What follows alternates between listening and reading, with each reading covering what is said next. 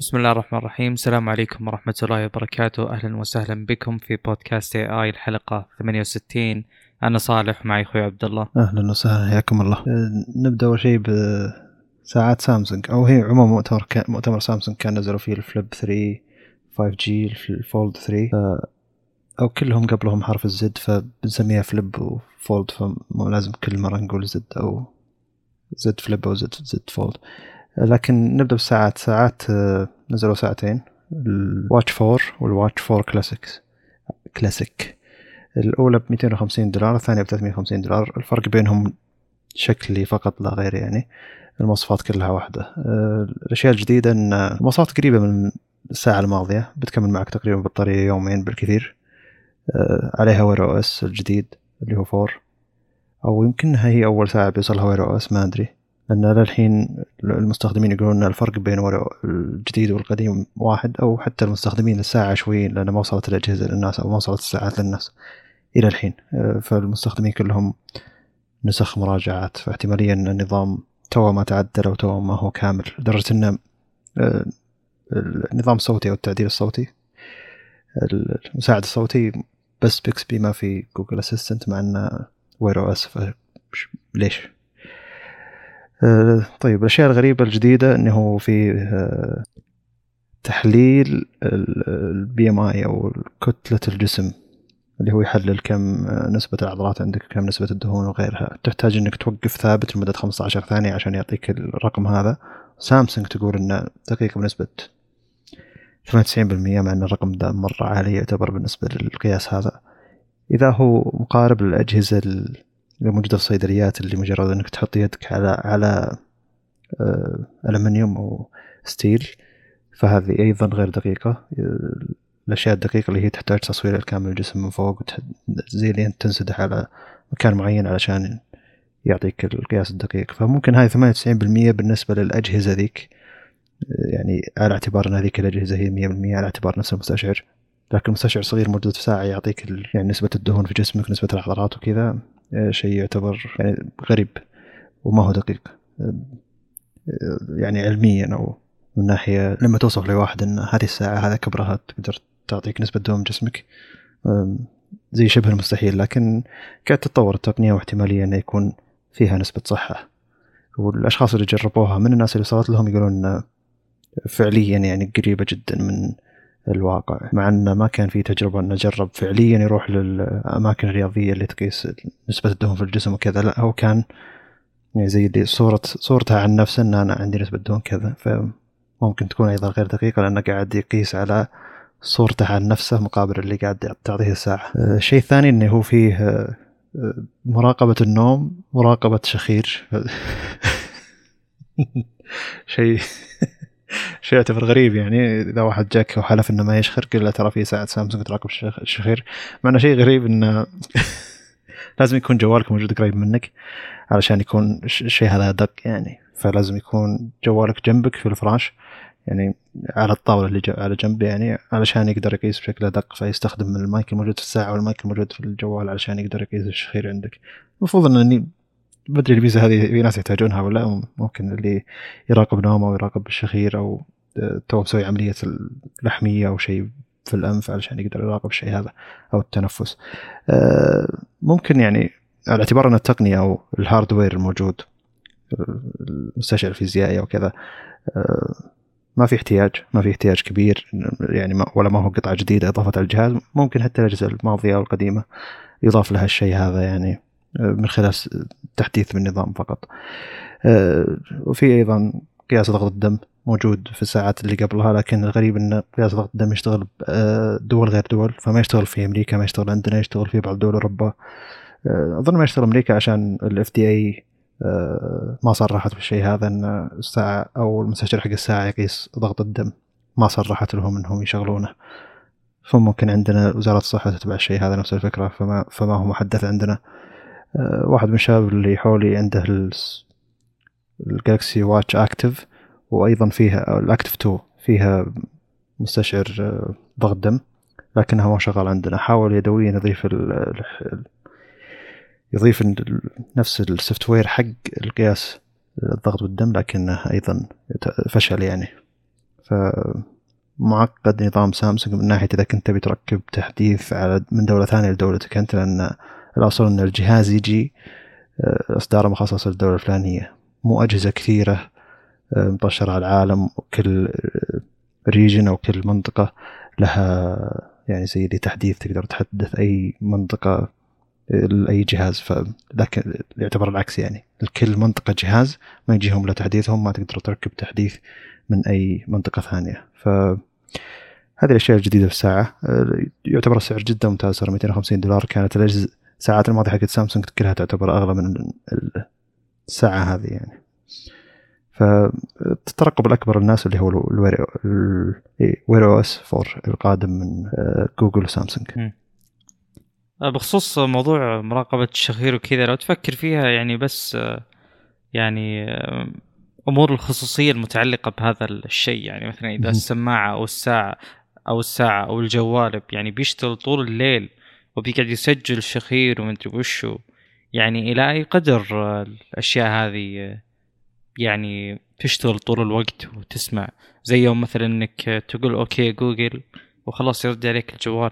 الحين تفاعلت نص أجهزة يعني الناس يعني ما أدري والله. والله أنا أنا أول ما شفت الخبر هذا يعني جتني قشعريرة نوعا ما، يعني إلى أي قدر الأشياء هذه داخلة يعني أصلا يصعب التحرز منها. يعني غرفتي كم فيها جهاز مثلا، كم فيها شيء يعني ما تدري عنه إذا اشتغل. هذه النقطة المهمة صراحة. أنا أشوف أن الخبر هذا مرعب أكثر مما أنه فكاهي أو أنه يعني وين الحد اللي بيقولك خلاص انتهى، تقدر أنت تتحكم ونعطيك طريقة تتأكد فيها أن أن أمورك بالسليم. سامسونج مو معهود عنها ولا معروف عنها الأمور المتعلقة ب خلينا نقول بيانات وجمع معلومات وإلى آخره. ما ما أتوقع أنه جزء من البزنس حقهم يعني، أو جزء كبير خلينا نقول، ما ما هو جزء كبير أبد، لكن يبقى شيء يعني يبقى مدخل. إيه هو جانب مغري ترى يعني الشركات. أبل كانت من الشركات المعروفة اللي ما تحب تجمع البيانات أو تستخدم البيانات، لكن ترى قبل فترة كانوا يبون يسوون زي اللي نظام واحد للإعلانات عندهم المتصفح حقهم، يعني زي نظام اللي تكلمنا عنه أول فلوك حق جوجل أو كروم جوجل كروم المتصفح، طبعا إنه يبي يجمع كل المواقع على نظام إعلاني واحد، ويكون من خلال جوجل نفسها جوجل يكون عندها كل البيانات، وجوجل تقول إن هذا آمن للمستخدم، لكن ما ندري عن الكلمة هذه فعليا أو لا.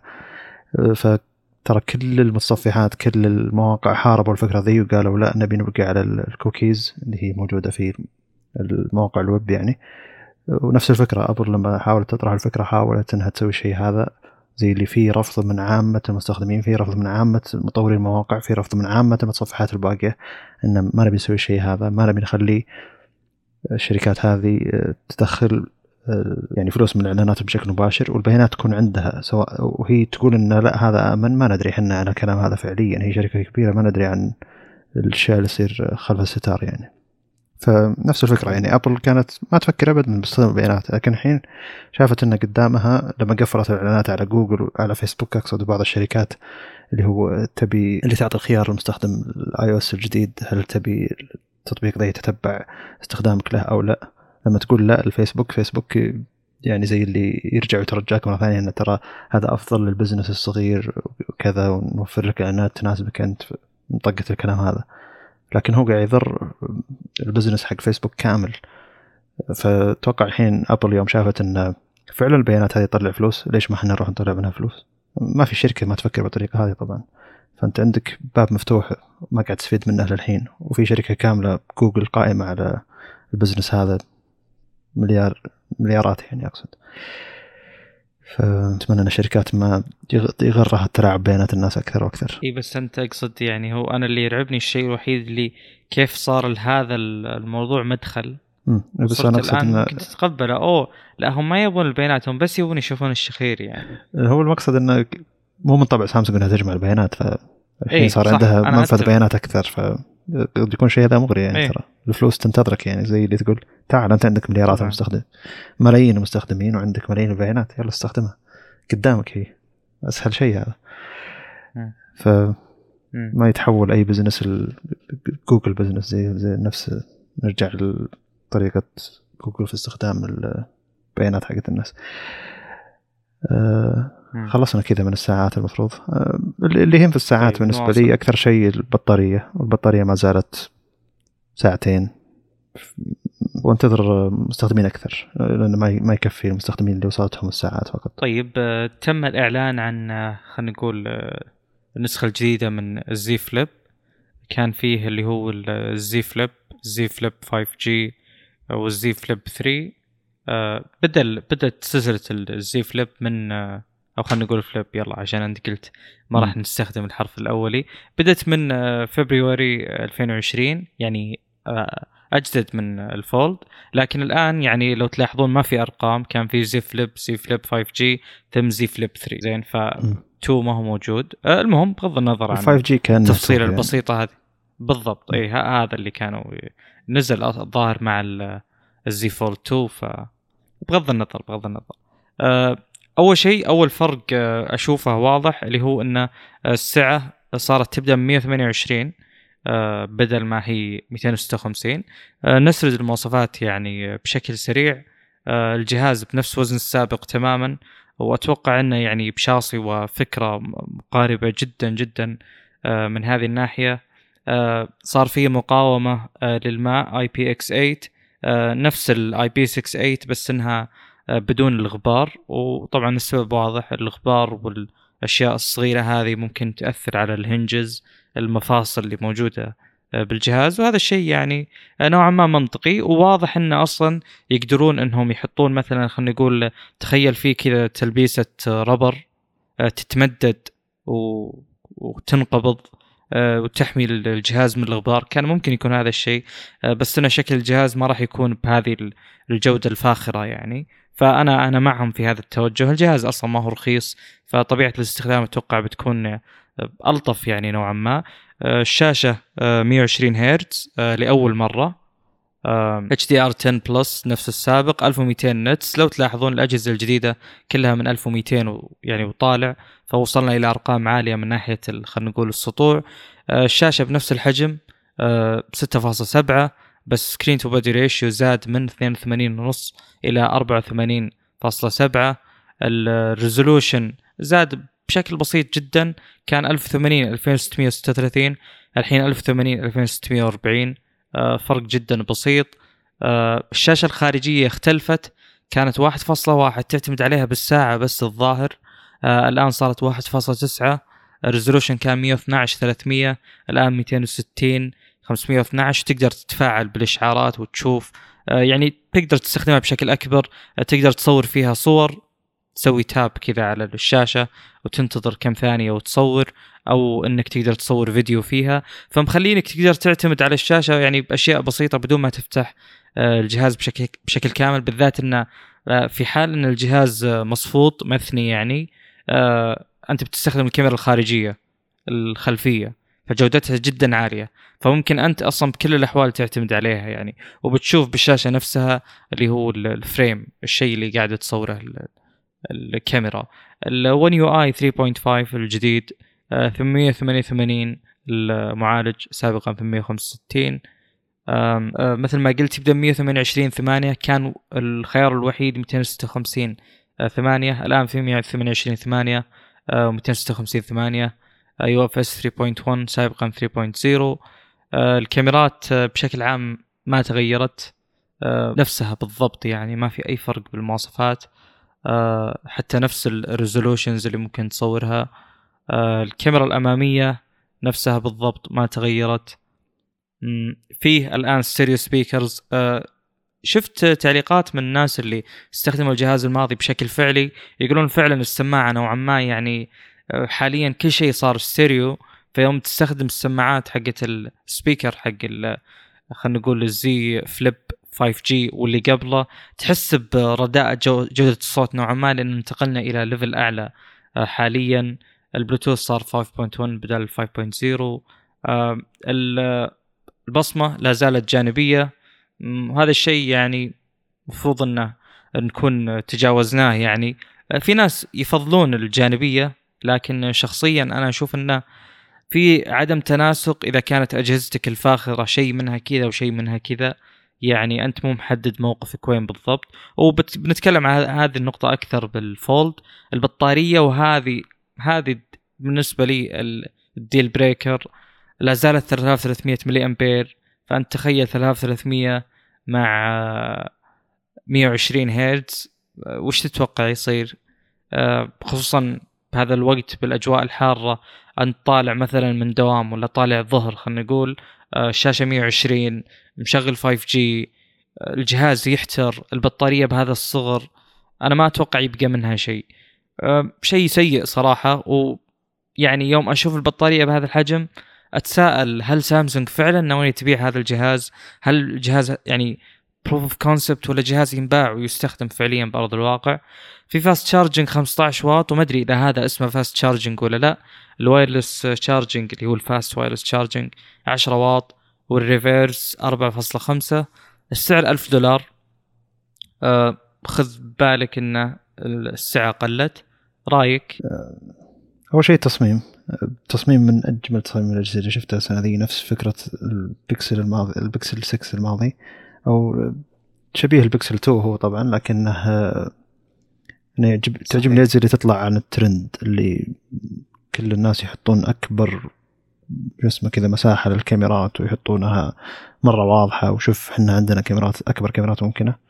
نفس الكلام على البيكسل ستة، والإعلان حقهم حق الأسبوع الماضي، لكن اللي يطلع عن التصاميم هذا يعطيك تصميم كذا نوعا ما أكثر بساطة، أكثر جمالية. فالجهاز هذا جميل، بيكون ملفت الانتباه بشكل كبير، يعني عكس الجهاز الماضي بالضبط. الجهاز الماضي من أقبح الأجهزة اللي ممكن تشوفها، خاصة إذا كان يلقط الرسومات بشكل أكبر، لكن هنا النسخ كلها معتبة، الألوان كلها جميلة، فيعتبر جهاز جماليا شيء مو طبيعي وممتاز جدا. حتى نتفوق على الفولد من ناحية أن الناس منبهرين من شكل بشكله وتصميمه، يعني الفولد نوعا ما ممل، يعني ما تغير فيه شيء كثير حتى بتصميم. الفرق بينه وبين الماضي تصميميا بسيط.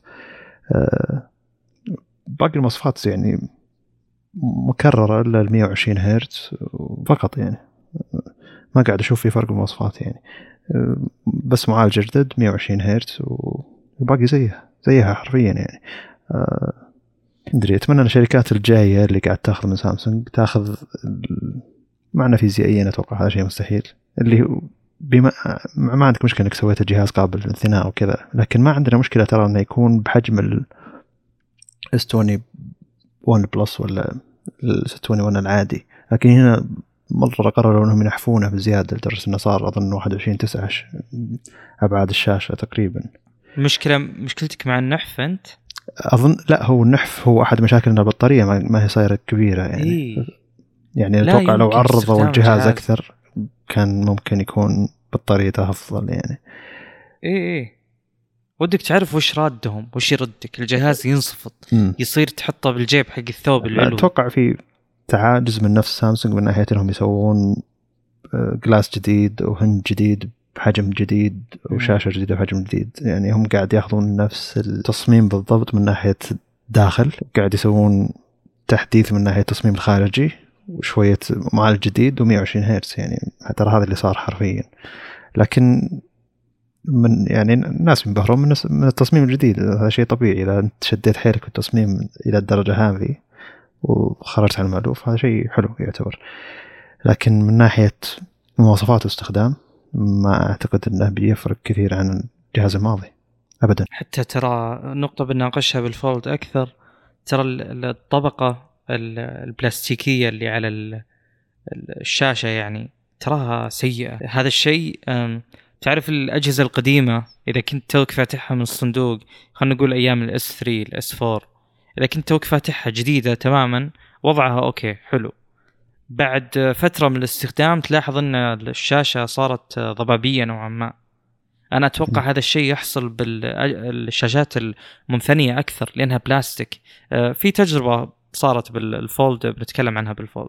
هل في شيء ودك تضيفه بالفليب؟ أنا أشوف أنه غير قابل للاستخدام، يعني ثلاثة آلاف وثلاثمية مستحيل، لا لا يمكن أبدا. مية وعشرين فايف جي ثلاثة آلاف وثلاثمية ممكن حتى الماضي يكون أفضل لك، يعني من ناحية البطارية عشان ال ستين هيرتز صعب يا رجل. يقولون ترى انه فاريبل وانه يقل وكذا، لكن يعني انا أربعة آلاف وخمسمية وشوي زعلان عليها، فهذا يجي ب ثلاثة آلاف وثلاثمية. يعني بصراحه هو بروف اوف كونسبت، ابد ما هو جهاز يعني تستخدمه فعليا. هذا الموضوع بنناقشه اكثر بالفولد، مو مشكله، يعني بياخذ حقه بشكل اكبر واوضح. طيب بخصوص الفولد، الفروقات الهاردويريه ما هي كبيره، خلينا ناخذها، نبدا بالمواصفات يعني ونسردها. الوزن كان مئتين وثلاثة وستين بالنسخه الاولى، مئتين واثنين وثمانين زاد تقريبا تسعة عشر جرام، ثم نقص الى مئتين وواحد وسبعين، صار بالنص تقريبا. نفس الكلام آي بي إكس ثمانية، ما هو مضاد للغبار. الشاشه صارت نفس الكلام بالفليب ألف ومئتين نتس، سابقا ما كانت الارقام تعلن يعني بشكل واضح. نفس الحجم سبعة فاصلة ستة، نفس تقريبا يعني نفس السكرين تو بودي ريشيو، كان ثمانية وثمانين فاصلة ستة الان صار ثمانية وثمانين فاصلة ثمانية، فرق بسيط جدا. نفس الريزولوشن بالضبط. الشاشة الخارجية هذا الفرق الواضح، يعني صارت يعني أكثر قابلية للاستخدام لأنها صارت مئة وعشرين هيرتز.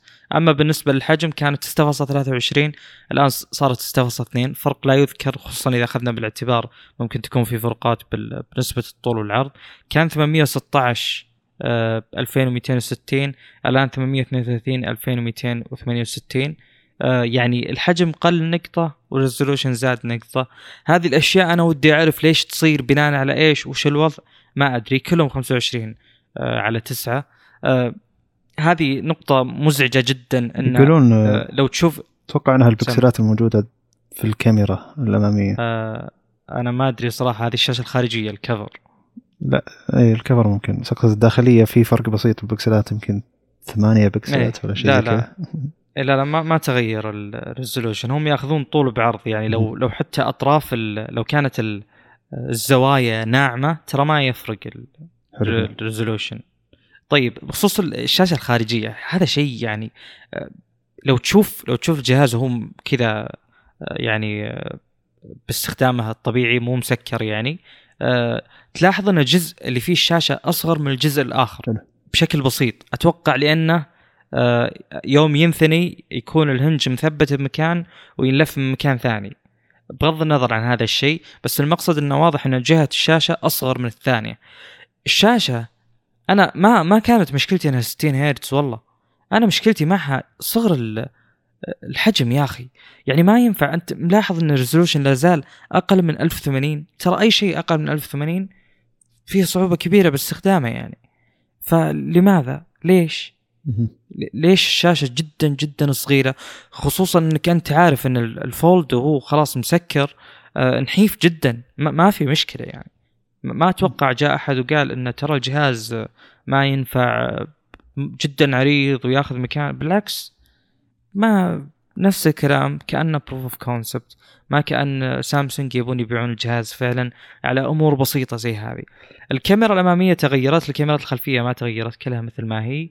صارت أربعة ميجا بكسل الكاميرا الأمامية بدل عشرة ميجا بكسل، صارت واحد فاصلة ثمانية بدل اثنين فاصلة اثنين. وهذه نقطة مهمة جدا جدا، اللي هي فكرة إن الآن يوم صارت الكاميرا خلف الشاشة، هذه نقطة ما ما قلتها، الكاميرا الآن ورا الشاشة، يعني فيه بكسلات فوق الكاميرا تغطيها أثناء الاستخدام، يوم تشغل الكاميرا تطفى وتشوف يعني بشكل جيد. يعني ينفع، خلنا نقول زي ما يقولون أغلب الناس، المكالمات الفيديو ما ينفع للتصوير العادي، لأنه أصلا يوم تفتح الجهاز تقدر تصور بالكاميرات الخلفية، تقدر تصور بالكاميرا اللي على الشاشة الخارجية، فعندك خيارات أفضل للصور، خلنا نقول يعني الصور السيلفي من الكاميرا هذه البسيطة جدا. لو تلاحظون الآن الفتحة صارت أفضل، لأن الآن إذا صارت الكاميرا ورا الشاشة أنت تقدر تأخذ راحتك بالحجم. واجهنا أزمة كبيرة جدا جدا جدا يوم جت سالفة البنش هولز، الحفر حقت الكاميرا، كل الشركات تحاول تصغر ومن ضمنهم وأبرزهم سامسونج. وصلنا تقريبا إلى واحد فاصلة ستة، آه الآن رجعنا إلى فوق الاثنين اللي هو بالسابق اثنين فاصلة اثنين، وبعض الشركات وصلت الأرقام، بعض الأجهزة وصلت الأرقام كبيرة جدا، آه يعني الفتحة أصغر زي اثنين فاصلة خمسة. فالآن بدينا نرجع إلى إلى الأرقام الجيدة من ناحية استقطاب الإضاءة وغيره. لكن في مشاكل ان الكاميرا نوعا ما ضبابيه، وكثير يعني ناس استخدموا الكاميرا يقول لك وانت تشوف الكاميرا البريفيو قبل لا تصور تحس انها الدايناميك رينج يعني نوعا ما سيء، كأنك تاخذ الكونتراست وتوديه يسار اخر شيء تقلله، بس يوم تصور الجهاز عارف انك تصور بهذه الكاميرا فيحط لك خلينا نقول بريسيتس تحاول تشيل الكونتراست هذا السيء، تحاول تزيده يعني ان تعدل خلينا نقول الإضاءة من الغامق إلى الفاتح وتخلي الصورة أكثر منطقية يعني. نكمل بالمواصفات. بالنسبة للساعات لا زالت نفسها مئتين وستة وخمسين اثنا عشر. أول نسخة من الفولد كانت خمسمئة واثنا عشر واثنا عشر جيجا رام بس، الآن عندك نفس السابق مئتين وستة وخمسين اثنا عشر خمسمئة واثنا عشر مع اثنا عشر كلهم ثلاثة نقطة واحد، هذا والسابق بس الأول ثلاثة نقطة صفر. مثل ما قلت كاميرا الخلفية نفسها بالضبط. الكاميرا الخارجية اللي هي على الكفر لا زالت نفسها بالضبط. السابق زي فولد اثنين الكاميرا اللي داخل الشاشة الكبيرة والكاميرا اللي على الشاشة الصغيرة كلهم نفس الشيء بالضبط، نسخ من بعض. الآن تغيرت بحكم أن في واحدة منهم خلف الشاشة اللي هي الداخلية، بينما الخارجية لا زالت بانش هول يعني. ستيريو سبيكرز، هو ظاهر فيه أربع سماعات ولا لا؟ مو سماعتين فقط. عموما آه يعني من ناحية السماعات الجهاز جدا ممتاز. خمسة فاصلة اثنين بلوتوث، آه سابق خمسة نقطة صفر، آه ثلاثة نقطة صفر تايب سي، البصمة جانبية، البطارية وهذا الشيء يعني المتعب جدا، كانت أربعة آلاف وخمسمئة وحنا شكينا قلنا يعني ما ينفع ان الالترا يكون خمسة آلاف والفولد يكون أربعة آلاف وخمسمئة، ابدا ما ينفع يعني يعني نهائيا ما ينفع. وكنا نشتكي من النوت ان أربعة آلاف وخمسمئة ال21 النوت لا ما في واحد وعشرين النوت عشرين والنوت عشرين الترا عشرة ظاهر أه المهم عشرين الترا وال10 بلس كلهم كانوا أربعة آلاف وخمسمئة، كنا نشتكي ان ليش ما يكون خمسة آلاف. أه الان السابق الاول فولد كان أربعة آلاف وثلاثمئة وثمانين، بعد أربعة آلاف وخمسمئة الان أربعة آلاف وأربعمئة، يعني قللوه. أنا أشوف أن هذه قلة أدب صراحة يعني ما ينفع نقولك زيد البطارية تروح تقللها، خلها نفسها أوكي بنسكت نقول إنك ما عدلت البطارية أصلا، لكن إنها تقل تصير أربعة آلاف وأربعمئة. الشاشة اللي برا مئة وعشرين، الشاشة الداخلية مئة وعشرين، الجهاز فايف جي ونديك تحط شريحتين وتشغلهم كلهم فايف جي. لا لا هذه صعبة مرة مرة، الجهاز ما راح يتحمل أبد يعني. النقطة الأخيرة اللي بخصوص أن الجهاز الآن صار يدعم القلم، آه لكن يدعم قلم مخصص. آه سابقا آخر قلم موجود على النوت آه اللي هو الإس بن يجي فيه اتصال لاسلكي وتحكم آه لاسلكي، يعني يمديك آه تتحكم بالجهاز عن بعد يعني. الآن فيه إس بن آه فولد إديشن آه ما فيه اتصال لاسلكي، آه يشترى بشكل منفصل ما يجي مع الجهاز. آه وفي نسخة آه اللي قيمته تسعة وتسعين دولار ما خاب ظني، اي البرو العادي خمسين دولار والكفر حقه ثمانين دولار. الكفر هذا ما يشيل الا الفولد فولد اديشن الاسبن حق الفولد، فيطلع عندك المجموع مئة وثلاثين دولار. زين ثمانين م. مع خمسين حلو. البرو ب مئة دولار. البرو له كيس خاص فيه مستقل تماما. ميزة البرو انه يشتغل على جميع جميع الاجهزة اللي تقبل القلم، الجميع بلا استثناء. آه يقبل اتصال لاسلكي، آه أيضا آه تشحنه بتايب سي. آه القلم حق النوت ينشحن إذا شبكته بالجهاز يعني. بس يقول لك آه القلم البرو في سويتش لازم تحول من الإس بن إلى الفولد بن، آه، إيه، لأن إذا حاولت تضغط بزيادة على الفولد بالإس بن العادي بيقول بيعطيك تنبيه يقول لك لا تستخدم أدوات حادة على الشاشة أو كذا. استخدم إذا إذا كنت تستخدم قلم برو استخدم وضع الفولد، لأن كذا حاولت تضغط عليه بزيادة القلم بيدخل داخل ما راح يضغط على الشاشة بقدر أنها يضر يضرها. فهذه دلالة أن تقريبا الجلاس نفسه توقع معنى لا لا المستخدمين يقولون أن الواقي الشاشة اللي قدام اللي على الجهاز اللي مركب أساسا يعني زي الشعور الاستخدام حقه مقارب أكثر للزجاج، ولا هو زي الفولد اللي قبله اللي هو تحس أنه فعليا بلاستيك، ولو حتى كذا عفضتها وحاولت تمشيها بظفرك يوضح بشكل كبير. بينما الجديد لا كان الملمس فيه أفضل وشعور كان جلاس يعني ما كان كان الزجاج ما كانها بلاستيك، فمدري إذا كان تطور فعليا.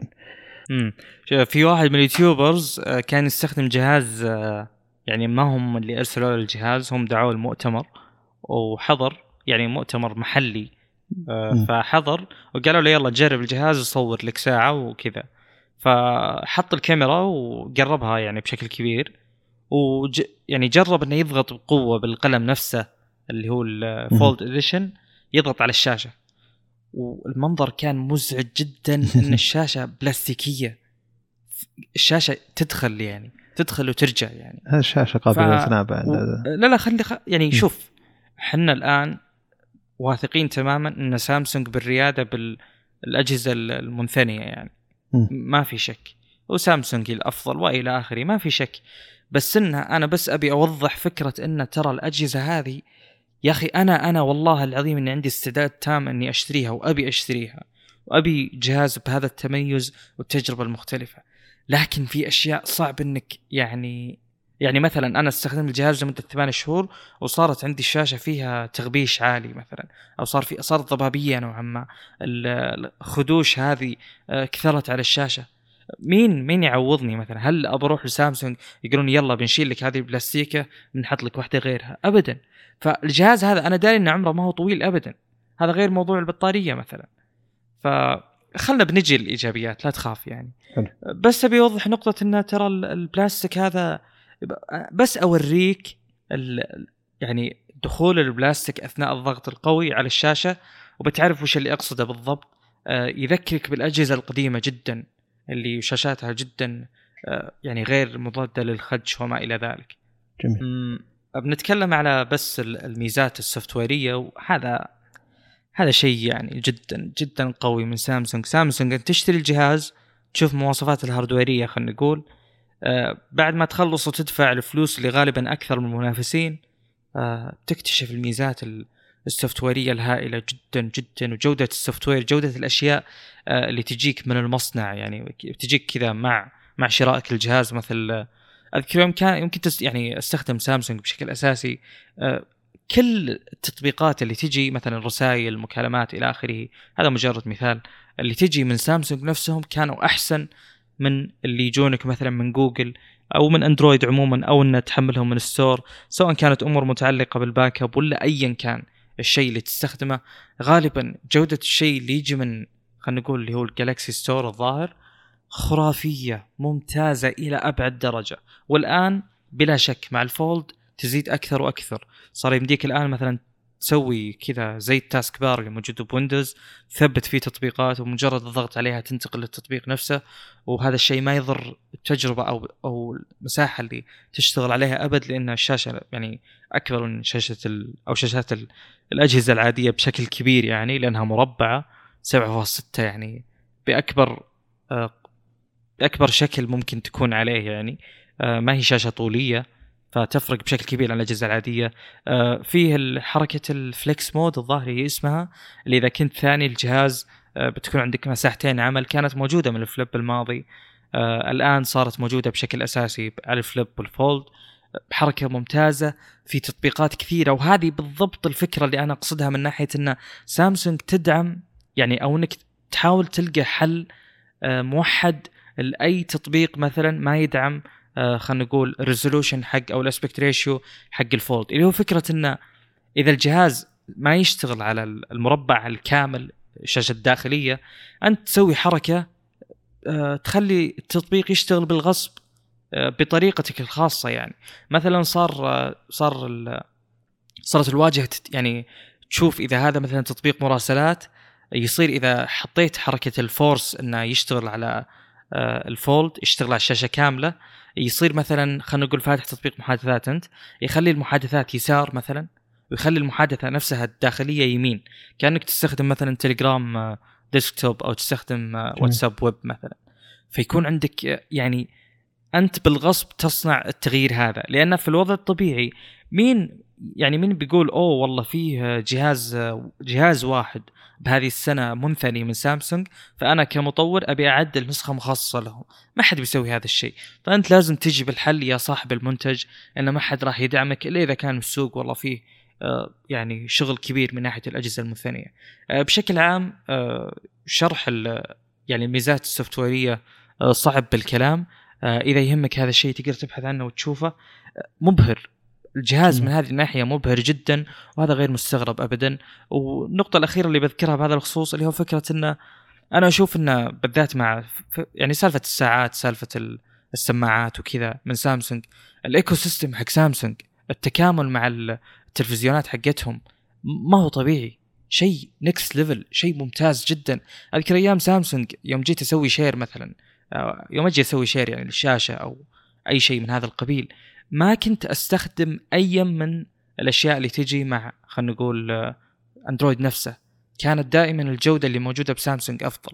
فهذا الشيء ما في شك فيه، بس حنا مشاكلنا مثل ما قلنا بالبداية مشاكل هاردويرية، هي عبارة عن جدار تصطدم فيه لا يمكن تغييره، مثل موضوع البطارية مثلا صعب جدا يعني تقبله. سم أنا أنا تمنيت إن الجهاز يتغير من ناحية مثلا أبعاد الشاشة الداخلية، نفس الفكرة أبعاد الشاشة الخارجية يكون أعرض، زي أظن قلناها قبل كم قبل كم حلقة من البودكاست. تكلمت عن واحد استخدم الجهاز استخدام فعلي مدة طويلة، تكلم عن إيجابيات سلبيات، فكانت سلبيات فعلياً الشخص يبي يستخدم فولد ثاني، أو إلى الحين هو يستخدم فولد النسخة الثانية ويبي يشتري الثالثة. أكيد المقصد إن ما في أي شيء من ذيك التنبيهات اللي قلناها ذاك الوقت طبقوها سامسونج. أتوقع عدم وجود منافس، زي اللي يقول ليش أنا أطور وما في أحد قاعد يسوي فولد غيري، حرفياً ما حد قاعد يسوي فولد غيره في العالم كله.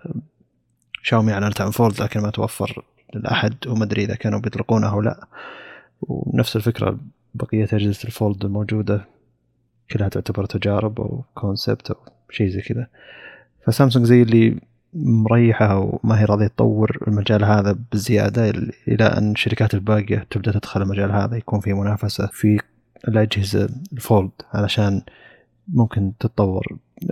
أقدر أشبهها بأي صناعة ثانية، لما تكون الشركة قاعد تلعب لحالها مجال ما في أحد إلا هي، ما راح تتطور بسرعة. ليش تتطور بسرعة وما في أحد إلا أنا؟ اللي بيشتري جهاز قابل للثناء ما ما راح يقدر يشتري أجهزة غير أجهزة جوجل.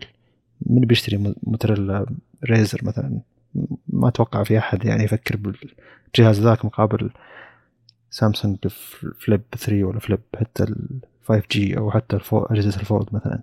فتوقع هذا الشيء اللي صاير عند سامسونج، لو تدخل شركات ثانية وتسوي أجهزة فولد وفليب، مع أنه ما راح يكون أسعار الشاشات القابلة للثناء من سامسونج نفسها بنفس الأسعار على سامسونج نفسها. المقصد أنه بيكون غالي على الشركات الثانية، فمتوقع أنه تكون حتى أغلى على الشركات من سامسونج، فما أتوقع أنه حتى الأسعار تكون نفس الأسعار. ف يعني حتى الأسعار من بداية نزول الفولد إلى الفولد الجديد هذا نزلت كثير تعتبر بالنسبة لأجهزة الفولد الماضية، وحتى الفليب نزل، مع أنه ترى نزل تقريبا أربعمائة وخمسين دولار.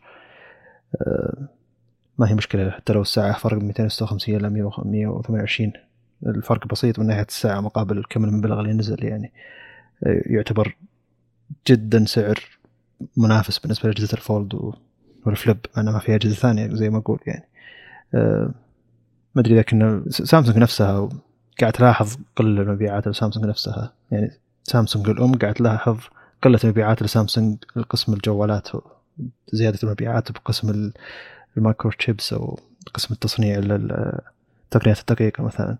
فالحين سامسونج نفسها صاير زي اللي إعادة تقييم أو يسمونه سبيشال ريفيو، اللي هو زي اللي قسم من الشركة يروح يحقق القسم ثاني وش الغلط اللي صاير بالشركة، مبيعات سامسونج قاعد تقل سنويا، وش اللي صاير، الناس اللي قاعد تاخذ سامسونج ما قاعد ما قاعد تجدد مرة ثانية سامسونج، ليش كذا؟ في أوروبا رقم واحد شاومي، في الهند رقم واحد شاومي، ف ما يدرون شو المشكلة. زي اللي مرات لما يكون القسم نفسه عايش في جو، هو الحالة عايش فيه، ما يدري العالم برا شلون يفكر، فمن الجيد انك تجيب ناس ما اشتغلوا على الاشياء هذه يحاولون يقيمون الشغل اللي هم قاعد يسوونه الناس اللي مرة عايشين فيه. مرات تحس انه قاعد يفكر بصندوق داخل، يعني تحس انه يفكر داخل قوقعة هو عايش فيها الحالة، زي اللي سامسونج قاعد تسويها الحين. أه مع أن هي ما هي خارج منافسة نهائيا، وممكن السنة الجاية تنسف السوق، وممكن تنزل أجهزة أه رخيصة يعني بأسعار أفضل، أه تسحق السوق حرفيا، لكن ما ادري اذا كانت تقدر تنافس الشركات الصينيه الرخيصه الحين. المقصد انه يعني الاسعار مقابل ايش قاعد تقدم سامسونج من ناحيه الفولد والفليب يعتبر شيء جيد، وكل الاشياء الهاردويريه اللي تكلمنا عنها من ناحيه ان تعتبر شركه محكوره، وهي فيزيائيا محكوره ما قاعد تقدر تسوي اشياء زي كذا. وانا مع الناس اللي قالوا انه رجع الفولد، مع الناس الاسبوع الماضي كنت اقول اذا كان في قلم داخل الفولد الجديد حقين النوت ما يقدرون يتكلمون، لكن ما في قلم داخل النوت الجديد، الفولد الجديد لازم تشتري قلم، لازم أه القلم هذا يكون معك، ما تقدر تحطه داخل الجهاز، فسالفة حفظ القلم أيضا تعتبر متعبة. فما زلت أشوف لو في السنة دي نوت بيكون جدير بالاقتناء أكثر من الفولد والفليب أيضا. أه وللناس اللي يحبون النوت الاس واحد وعشرين الترا ما راح يكفيهم ترى، فهذه هي وجهة النظر. الميزة الوحيدة اللي بتكون لل للفليب والفولد إنه ما في نسخ إكسينوس أبدا، فأنت يعني تأخذ الخيار الأأمن والأفضل بجميع الأحوال. مدري إلى طيب. الحين ما هو كلام ثابت فعليا، ممكن إذا نشوف إذا نزلت النسخ عندنا فعليا يعني. لا هل هل هو يج... هل قد جاء أصلا إكسينوس؟ ما العلم أنا ما لا م. ما ما جاء إكسينوس. هاي قوام وصفات قوام وصفات أيضا ما... لو في نسخ زي كذا وزي كذا بيحطون النسخ فعليا. م. م. طيب م. نسكر على مؤتمر سامسونج. جميل. حلو. اللي بعده يخص شاومي، فيه اللي هو المي مكس أربعة. للأسف للأسف للأسف الإعلان يعني كان صيني وما في تجارب للجهاز على يوتيوب، يعني نشوف ردات فعل الناس الحقيقية، لكن بنتكلم عن الجهاز بشكل عام. قبل أبدأ المواصفات، يعني بالعادة سلسلة المكس من شاومي تكون فاخرة جدا يعني، والسعر مو شرط يكون رخيص، بس الجهاز غالبا يكون ممتع يعني النظر إليه. لكن هنا شوي اختلف الموضوع، بنكمل وبعدين بنفصل بهذه الأشياء. أول شيء بما أن ذكرنا موضوع الحماية كثير، آي بي ثلاثة وخمسين هنا مضاد للغبار وقطرات الماء، رذاذ الماء يعني. للشاشة تمبت مية وعشرين هرتز، إتش دي آر عشرة بلس، ثمانمية نتس، شيء مستغرب نوعا ما أنه يعتبر قليل مقارنة بالذات بأن نفسهم شاومي عندهم المي إحدى عشر برو والألترا إن ما خاب ظني يوصلون ألف وخمسمية، ما عندك أي مشكلة. الشاشة ستة فاصلة سبعة وستين، وهذا الحجم صارت شبه ستاندرد الحين، منتشر جدا. سبعة وثمانين فاصلة ستة سكرين تو بودي ريشيو. الشيء اللي ذكرت لكم بالبداية أن الجهاز هذا بالعادة فاخر ويعني مواصفات تكون عالية نوعا ما. الغريب أنه هنا ألف وثمانين ب ألفين وأربعمية. ليش قلت هنا غريب؟ لأنه المي إحدى عشر كله يجيب كواد اتش دي، وهنا يعتبر أقل يعني عشرين تسعة الاسبكت ريشيو، يجيب ثمانمية وثمانية وثمانين بلس، ويفرق عن ثمانمية وثمانية وثمانين العادي بالتردد. كالعادة نسخة البلس تكون نفسها تقريبا، زيادة بس يعني كلوك سبيدز تختلف.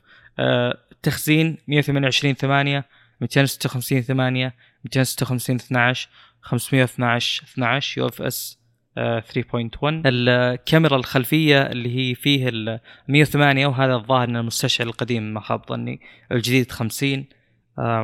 واحد فاصلة تسعة الفتحة أربعة وعشرين ملي، هذه بالنسبة للوايد غالبا هي الأساسية طبعا.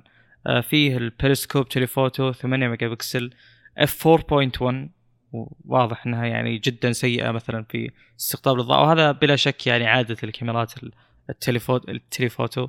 مية وعشرين ملي، خمسة اكس الزوم حقها. في الالترا وايد ثلاثة عشر ميجا بكسل، اثنين فاصلة اثنين اثناشر ملي، يصور ثمانية كي. وطبعا كثير اجهزه ترى ما تصور اي ما تصور ثمانية كي بال ثمانمية وثمانية وثمانين، وهذا شيء يعني يعني أنت تدري إن أي جهاز يجيب ثمانمية وثمانية وثمانين الأصل إنه يقدر يصور ثمانية كي، بس إنه في كثير شركات واضح إنها تستبعد هذا الشيء. أنا جدا مع استبعاد ال ثمانية كي لأنه ما له داعي أبدا بهذه الأجهزة. أه يعني أتوقع لو تحط فور كي و ثمانية كي جنب بعض، إما كان الفرق بالكمبريشن، يعني إما كانت الشركات تلعب وتضغط ال فور كي أكثر وتخليه أسوأ، ولا الأصل إنه كلهم نفس الشيء، أه ما في فرق أبدا يعني. أه بخصوص الكاميرا الأمامية تحت الشاشة عشرين ميجا بكسل، ما في بيانات على فتحة العدسة سبعة وعشرين ملي، هي أكثر بكثير من الشاشة اللي من الكاميرا اللي تحت الشاشة بال بالفولد، هذه كانت أربعة ميجا بكسل، تصور فل اتش دي، في ستيريو سبيكرز، ما في جاك ثلاثة فاصلة خمسة طبعا خلاص صار هذا من الماضي، بلوتوث خمسة فاصلة اثنين، آه في بصمة تحت الشاشة، وهذه نقطة مهمة صراحة لأن إلى الآن آه ولا ما ما له علاقة الموضوع بالفولد والفليب، يعني أنا كنت بربطه بالكاميرا اللي تحت الشاشة وحوسة أن طبقات الشاشة تختلف، لكن لا زالوا محافظين على أن البصمة تحت الشاشة. البطارية أربعة آلاف وخمسمية، بطارية هذا الجهاز اللي فول اتش دي ستة فاصلة سبعة وستين أكبر من بطارية الفولد، وهذه النقطة بس اللي أبي الكل يعني يستوعبها يحطها بباله. الشحن مية وعشرين واط بخمسة عشر دقيقة، يعني بحسب الإعلان يشحن من صفر لمية. الشحن السريع اللاسلكي خمسين واط ثمانية وعشرين دقيقة من صفر لمية. الجهاز سبعمية وثلاثين دولار، أشوف أن السعر مغري جدا جدا جدا. الجهاز جميل بكل ما تحمله الكلمة من معنى. آه سعر, سعر الجهاز مبهر من مقابل مواصفات، جدا مبهر، ما توقعت مي مكس من أو شاومي مكس يعني أو أي نسخة مكس تكون بالسعر ذا مواصفات ذي، شيء يعتبر غريب. يعني العادة أن في فئة ثانية بوكو ولا ريلمي ولا ريدمي يجون ب سبعمية دولار أو أقل بمواصفات خرافية زي كذا، لكن سبعمية وثلاثين دولار مقابل جهاز هذا لو في تقنية جديدة اللي هي كاميرا أندرس أو أندر سكرين كاميرا، كاميرا تحت الشاشة وشاصي كامل، يعتبر تعتبر شيء جديد بالنسبة لشاومي، وتوقع أنك كلفهم مبالغ زيادة المفروض، يعني ف مفروض أن الجهاز أغلى من هالسعر هذا. ما أدري إذا كان السعر في الصين يختلف عن عالميا يعني، لكن لما شفت المواصفات قلت إيه رجعت تسعمية دولار فوق، يوم قالوا سبعمية وأربعين سبعمية وثلاثين دولار قلت ويعني شيء مستغرب جدا. ننتظر السعر العالمي بشكل أكثر. بحثت عن المواقع اللي تسوي طلب مسبق، كلها مخلصة حرفيا، كلها مخلصة. بانك جود والإكسبرس يبيعونه بألف ومية ألف ومئتين دولار الحين، بما أن يعتبر مخلص من الطلب المسبق. وفي موقع معطي إحصائية الأكثر الأجهزة مبيعا في العالم في خلال ألفين وواحد وعشرين على الإنترنت، يعني مو ريتيل ستور، لا على فقط على الإنترنت. طبعا مجمع المواقع اللي تبيع عالميا تقريبا ومجمع، وطريقة حسبتها غريبة أنه يعني ما أدري شلون أصلا يأخذ صلاحية موقع أنه يقدر يشوف كم المبيعات من الموقع نفسه، لكن أعتقد أنه إذا سجلوا يعني إذا سجلوا ستوك جديد وقرب يخلص يشوف الأعداد اللي قاعد تنقص، ما أدري إيش طريقته. المهم إنه موقع إحصائيات يعني أكثر خمسة أجهزة مبيعاً عندهم، أو أكثر خمسة أجهزة مبيعاً من ناحية من المواقع الإلكترونية، اللي هو بوكو ثلاثة، بوكو إكس ثلاثة برو، شاومي مي مكس أربعة مع إنه توه نازل، فيعني هذا الطلب المسبق من موقع شاومي هو الأكثر مبيعاً خلال ألفين وواحد وعشرين. شاومي ليفل لايت وريدمي نوت عشرة برو، والأرقام دي طبيعية جدا. طبعا الآيفون يجي رقم خمسة عشر تقريبا أو أربعة عشر، بس كلنا نتكلم عن مبيعات من المواقع الإلكترونية، وهذا الموقع كله يعطيك أفضل الأسعار اللي ممكن تلقاها، مواقع والتوفر والكلام هذا. موقع جميل يعتبر يعني. فهنا يوقع يوضح يعني أسلوب أسلوب البزنس حق شاومي، إنه إحنا نبيع أونلاين أكثر من أي شيء ثاني. ف شوف هم ماخذين أكثر أجهزة، أكثر خمسة أجهزة مبيعاً في العالم عبر المواقع الإلكترونية. ف... وفعلياً إذا دخلت ال... أي جهاز يعطيك الجهاز، يعطيك وين يبيع الجهاز يمكن بأكثر من خمسة عشر موقع في العالم، فشيء يعتبر جميل. ال... في انتقاد لي، وأنا وأنا من الأشخاص اللي دايم تنكسر الزجاجة الخلفية لجهازي، وأشتري لما أطلب زجاج خلفي للجهاز أطلب حبتين ثلاثة مو حبة واحدة، على اعتبار أنه ممكن ينكسر مرة ثانية. فالحين ون بلس سفنتين كسر مرة، وعندي زجاجتين زيادة إذا كان بينكسر مرة ثانية، فزي اللي مستعد أنه ينكسر مرة ثانية من الخلف، لكن الشاشة الأمامية لا إن شاء الله أنها ما تنكسر يعني. فالمقصد هنا أن شاومي ميكس أربعة يونيبادي على قولتهم، أن الأطراف هي نفسها خلفية الجهاز. هل الجهاز كل الجهاز مبني على خلفية الجهاز، بحيث إذا انكسرت خلفية الجهاز لازم يتغير الجهاز؟ حرفيا هو بيكون مبني على خلفية الجهاز فعليا، ولا هل هي مفصولة وفي شاصية الجهاز داخلي مبني على كل الجهاز وممكن تغير الخلفية كاملة ومنها أنك بتغير أطراف الجهاز؟ إذا كان هذا الشيء فعليا أنك لما تغير خلفية الجهاز، معناه هذا أتوقع أنه شيء صعب مع أطراف الجهاز بقطعة واحدة. هذا شيء بيعتبر ممتاز لي أنا كشخص، كل ما كل ما لقيت فرصة إني أشتري خلفية زجاجية لجهازي، بيكون تغيير خلفية زجاجية للمكس أربعة معه تغيير أطراف الجهاز، بتكون أصلاً متمشخة أيضاً. يعني أدري إذا كان زجاج أو غيره، هل هل الجهاز مصنع من الخلف من الزجاج أو من الألمنيوم أو ما أدري وش تصنيع بالضبط. سيراميك باكي في الخلفية، سيراميك يعني، فوين تلقى سيراميك ثاني عشان تقدر تغيره؟ هذا إذا انكسر السيراميك، سيراميك يعتبر انكساره يعتبر صعب. لكن جهاز تصميمه جميل، مواصفاته حلوة، ممكن يكون جهاز القادم يعني. وبس خليه ينزل بشكل عالمي يعني، مع إنه بيكون أغلى، بس إنه يعني إلى ثمانمائة دولار مسموح يعني. م.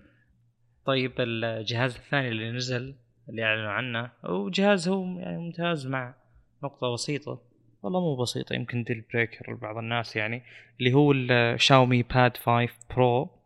الجهاز بحواف نحيفة جدا. خلنا نقول المواصفات أول. آه الوزن أنا صاير أذكر الوزن كثير، خمسمائة وخمسة عشر جرام، بس عشان يعطيك تصور عن مثلا حجم وخفة الجهاز بيدك، بالذات إنه آه تابلت. آه يدعم قلم، يدعم كيبورد. الشاشة مية وعشرين هرتز، عشرة بت، إتش دي آر عشرة، دولبي فيجن. قبل لا تفرح بالأرقام الجميلة جدا. آي بي إس إل سي دي هي آه أحد عشر إنش حجمها، اثنين وثمانين فاصلة ثمانية، وهذا رقم قوي جدا بالنسبة لل خلنا نقول التابلتس يعني. آه ريزولوشن ممتاز، ألف وستمائة على ألفين وخمسمائة وستين، ستة عشر عشرة الاسبكت ريشيو. في مميزات في الشاشة اللي هو ترو تون ما ادري وشو يعني، التسويقية نوعا ما. المعالج ثمانمائة وسبعين، وللأمانة خطوة يعني كويسة. جهاز زي هذا ما أتوقع أنه بيعتمد بشكل كبير على قوة معالج، خلنا نقول يعني النقطة هذه فيها جدل نوعا ما. للي بيستخدم الألعاب لا يبي أقوى معالج، للي ما يبي الألعاب يبي أي شيء ثاني، المعالج في الأصل أنه ما ما يفرق معاه. لو كان هذا الجهاز أو إل إي دي مثلا، الناس بتستخدمه لمشاهدة محتوى، غالبا المعالج ما راح يهم أبدا أبدا أبدا، خصوصا إذا كان كانوا كلهم يعني من نفس الجيل، ثمانمائة وسبعين وثمانمائة وثمانية وثمانين نازلين بنفس الوقت يعني. بخصوص التخزين والأمور هذه، ما يمديك تشبك اس دي كارد خارجي يعني.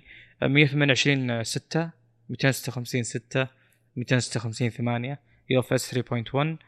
الكاميرا الخلفية الوايد الأساسية خمسين ميجا بكسل، الثانية ثلاثة عشر ميجا بكسل اثنين نقطة صفر، الأولى ما في بيانات على الفتحة حقتها، الأخيرة حقت الدبث خمسة ميجا بكسل اثنين نقطة أربعة، الأمامية ثمانية ميجا بكسل اثنين نقطة صفر.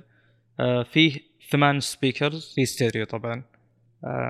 في ترى أجهزة كثيرة فيها أكثر من سماعة بس ما فيها ستيريو يعني، كانهم مونو سبيكرز يتعامل مع السماعات لمجرد أنها سماعات لبث الصوت، ما في جهات يمين يسار يعني.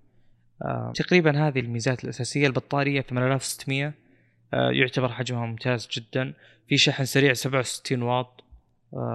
السعر تقريبا ثلاثمائة وثلاثين يورو بحسب جي اس ام مارينا. جميل. وترى في نسختين، في برو عادي، البرو الفرق انه ثمانمائة وستين الظاهر، والوزن اظن يعت... الوزن يعتبر اخف شوي. أيه. الكاميرات ما هي مية وعشرين هرتز اي، بس الكاميرا فعليا في اقل كام... إيه اقل كاميرا هنا، وفرق تقريبا. البطاريه تعتبر اعلى ب مئة وعشرين ملي أمبير، فالشحن ابطا بالنص تقريبا، ثلاثة وثلاثين بدل سبعة وستين. لكن كلهم يحملون نفس الشاشه إل سي دي آي بي إس مية وعشرين يعني. عندي اعطني اموليدي ستين هرتز ما عندي مشكله. صحيح. هو شوف، التردد العالي بالتابلتس يفيد بشكل اساسي مستخدمين الستايلس القلم م-م. فقط يعني، هذا بشكل اساسي. اما بالنسبه لمشاهده المحتوى فالاصل ان الموضوع ما, ما راح يفرق معك يعني، ولو ان الحركه تفرق معك بالشاشات الاكبر بشكل اوضح يعني. لكن لكن هين يعني بالنسبه لي ستين أو إل إي دي افضل من مئة وعشرين إل سي دي على تابلت يعني، خصوصا استخدامي فيه غالبا بيكون مشاهده يعني، وليس خلينا نقول اعتمد على الكمبيوتينج باور، اعتمد على قوه الهاردويريه. جميل. أه زين إنه في اهتمام من شاومي يعني، ترى آخر تابلت لهم بألفين وثمانية عشر تقريبا، فمدري ليش المشكلة يعني. م.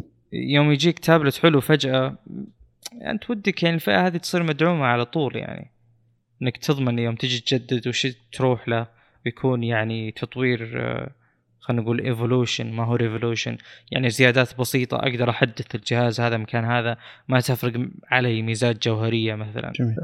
ما يزال أفضل تابلت أفضل تابلت أندرويد رخيص اللي هو سامسونج جالكسي اس. إيه نعم، عشان لو وليدي شاشة وليدي تقريبا تو كيه عشرة ستة عشر عشرة فاصلة واحد إنش، جميلة تعتبر يعني، والجهاز جدا نحيف، أربع سبيكرات ممتازة يعني، أخذوا كل اللي بالإس ستة الممتاز وحطوه على شخصية أخف وأنحف ومعالج أضعف، لكن تابلت وتصفح يعني إيش بتسوي عليه؟ ما زال يعني ما قد علق عليه حرفيا يعني نهائيا، استخدام مبسط ما ما راح يضرك. ايوه معرفة الاستخدام امر جدا ممتاز. مدري وش اللي الناس اللي يبون تابلت جدا قوي، وش بعرف شو التطبيقات اللي تحتاجها. انا اقول لك الالعاب يمكن بس ممكن. طيب ننتقل للموضوع اللي بعده اللي هو عودة اونر مع خدمات جوجل اخيرا، لكن هو الاعلان الحين لكن البيع ب ألفين وواحد وعشرين، شيء يعتبر جدا غريب. تصاميم الجهاز، طبعا الجهاز أج... آه ثلاث اجهزه ماجيك ثلاثة اونر ماجيك ثلاثة اونر ماجيك ثلاثة برو أونر ماجيك ثلاثة برو بلس، الأخير بسميه بلس، الأول اللي بالنص بسميه برو، والعادي بسميه العادي. فإذا قلت بلس معناته أعلى من البرو، هذا شيء يعتبر غريب مع أنه هو المفروض أني بقول برو بلس. أه نجي المواصفات، أه بذكر الأساسي وبذكر وش يرتفع عنه عند البرو والبلس. أه كلهم يجون بنفس حجم الشاشة، أه نفس الشاشة حرفيا يعني، آه كلهم مية وعشرين هرتز ستة فاصلة ستة وسبعين انش أو إل إي دي، كلهم يجون. العادي يجيب سناب دراجن ثمانمية وثمانية وثمانين، البلس والبرو يجون بمعالج ثمانمية وثمانية وثمانين بلس، هذا بعشرين واحد وعشرين. المفروض يحطون المعالج غير معلوم إلى أن يجي سناب دراجن الجديد، ممكن أول مرة أونر تشتغل مع سناب دراجن ما تشتغل مع هواوي أو معالجات هواوي. الخلفية كلهم يجون عندك خيار يعني، اما جلاس او اما فيجن ليذر او يعني جلد صناعي وليس جلد حقيقي. الاعلى اصدار اللي هو البلس ما يجي الا بجلاس، لأن تصميمه نوعا ما مختلف، حتى الجلاس حقه نوعا ما مختلف. الخيار الاول السعة مية وثمانية وعشرين ثمانية جيجا رام، مئتين وستة وخمسين ثمانية جيجا رام، هذه لل العادي. البرو يبدأ من مئتين وستة وخمسين ثمانية جيجا رام، ثم خمسمية واثناشر اثناشر جيجا رام. البرو بلس اللي هو على واحد خمسمية واثناشر اثناشر جيجا رام فقط، ما عندك خيار أقل. كلهم يجون ثلاث كاميرات أساسية، وفي كاميرات إضافية للبرو، في كاميرا إضافية للبلس. الكاميرا الأساسية خمسين ميجا بكسل هذه العادية الوايد، في كاميرا أربعة وستين ميجا بكسل مونوكروم سميناها، ضمن مونوكروم اللي هو الأبيض والأسود، واحد فاصل واحد فاصل ثمانية فتحة العدسة، وفي الألترا وايد اللي هي ثلاثة عشر ميجا بكسل. آه النسخة للبرو في في تيليفوتو أربعة وستين ميجا بكسل، آه بما يعادل آه أربعة وثمانين ملي، نفسها هذه موجودة على البرو بلس، لكن البرو بلس يتميز بكاميرا ألترا وايد أربعة وستين ميجا بكسل بدل ثلاثة عشر ميجا بكسل موجودة على الصغار الاثنين.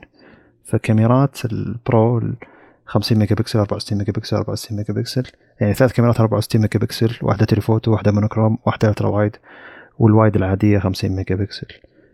أه فكل التركيز على الكاميرات، الفرق فقط بالكاميرات والسعة والرام، يعني الباقي تقريبا نفسه. فالحين بعيد المواصفات نفسها تقريبا. الأمامي كاميرا مئة وثلاثة عشر ميجا بكسل اثنين فاصلة أربعة فتحة العدسة أه للعادي. البرو والبلس فقط نفس الكاميرا بالضبط، لكن فيه مستشعر ثري دي حق التعرف على الوجه، الفيس اي دي، هذا الفرق. ففتحة مع انك الغريب ان اثنينهم حاطين يعني كل الاجهزه حاطه الفتحه حقه الكاميرا زي فتحتين، الحفره حقه الكاميرا اللي على الشاشه كانها الكاميرتين، لكن الماجيك ثلاثة كاميرا واحده وما في فيس اي دي، فما ادري ليش مصممين نفس التصميم وحاطين فتحه للكاميرتين على الشاشه، المفروض ان فتحه كاميرا واحده. ممكن الصورة هنا ما جابوا صورة ممتازة، أو إن بما أنه بينزل عشرين واحد وعشرين ممكن يتغير الشيء هذا. أوه بينزل عشرين واحد وعشرين ينزل عشرين اثنين وعشرين كل شوي قاعد أقول عشرين واحد وعشرين أنا الحين عشرين بعشرين عشرين يو آه عموما آه باقي الأشياء نفسها فعليا كلهم آه درو سبيكر كلهم يو إس بي سي اثنين فاصل صفر آه كلهم الكام بصمة الشاشة تحت الشاشة والأوبتيكال آه لكن فرق ذولي إن البرو الباص عندهم فيس آي دي زي ما قلت كلهم أربعة آلاف وستمية ملي أمبير مدري شون فرق الكاميرات وكاميرا زيادة والحوسة ذي وكلهم نفس البطارية المفروض أنها العادي أكثر بطارية لأن في مساحة لأن الكاميرات تعتبر أصغر فشي يعتبر غريب.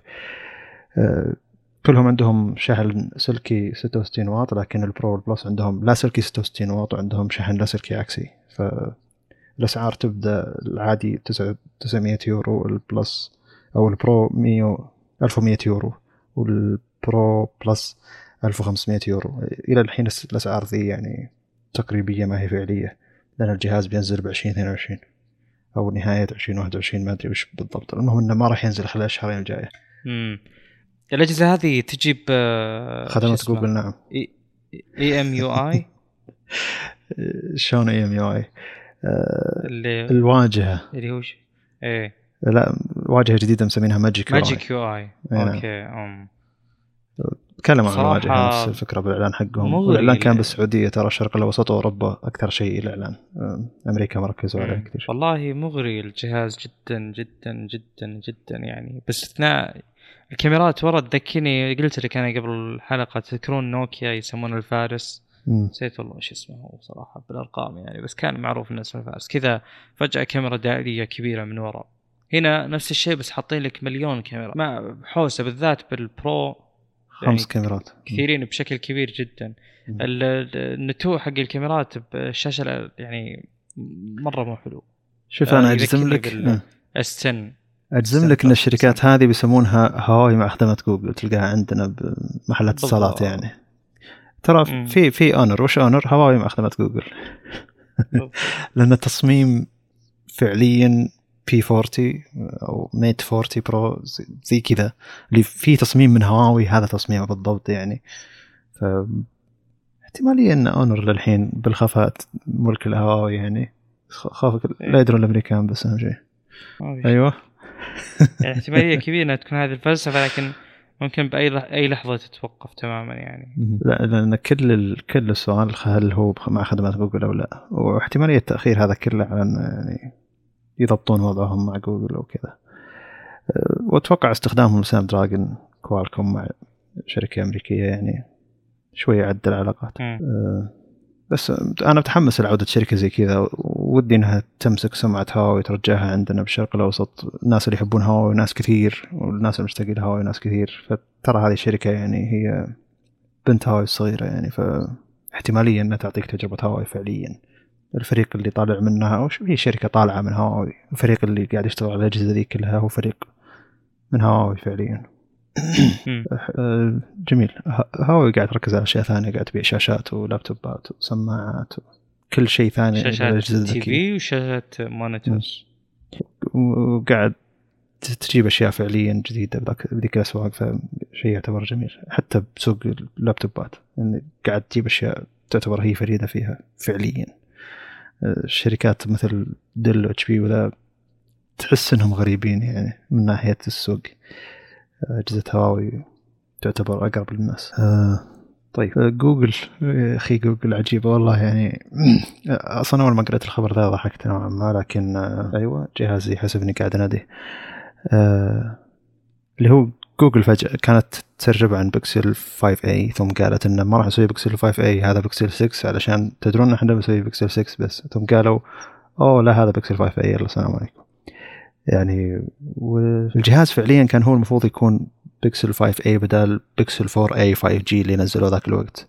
بيكسل أربعة إيه فايف جي وقت الإعلان أذكر إني يعني سبيت الجهاز هذا لين قلت بس قلت مستحيل أحد يقتني الجهاز هذا بطارية ثلاثة آلاف وثمانمية وشاشة ستة فاصلة ثلاثة إنش وحجم كبير غريب وما هو مستفيد من حجم من ناحية البطارية فهو تخيل معي بيكسل أربعة إيه فايف جي حطوا عليه بطارية أربعة آلاف وستمية وثمانين بدل ثلاثة آلاف وثمانمية وخمسة وثمانين شيء يعتبر جدا مذهل يعني فرق جدا كبير بحجم البطارية.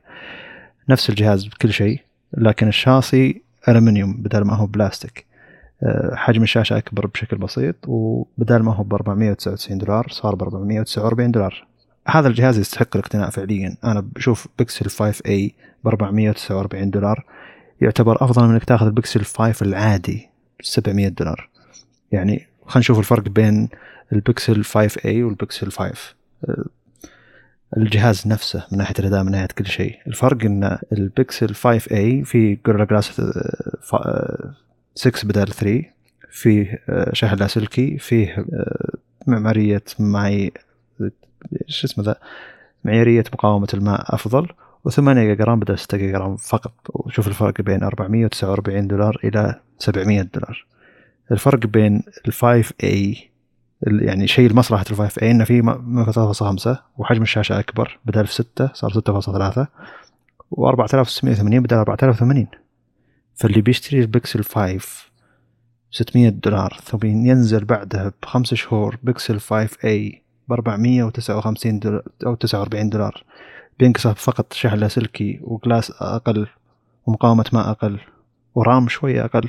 وبالنسبة لجهاز بيكسل الرام ما هو ذاك ضروري، يعني النظام يعتبر فاضي، وبتحصل شاشة أكبر، بتحصل ثلاثة فاصلة خمسة وبطارية أكبر. فليش يعني اللي شرى فايف بيكسل خمسة الحين يقول يعني جوجل توني شاري الجهاز، يعني حرام عليكم سبعمية دولار. لو نزلت الجهاز ذا بنفس وقت الجهاز اللي قبله يعتبر منطقي. لكن أعتقد أن عندهم شاصي، يعني شاصي جهاز أربعة إيه خمسة جي زايد، وعندهم شاشات زايدة، قالوا تصدق هنحطه على جهاز أفضل شوي ونبيعه بسعر أرخص عشان نتخلص من باقي القطع الموجودة عندنا. وهذا حرفيا اللي صاير، يعني هم أخذوا نفس الجهاز الماضي سموه باسم خمسة إيه عشان تسويق يعتبر أفضل، وحطوا بطارية أكبر ومنفذ خمسة، حطوا مقاومة ما وغبار أفضل فقط.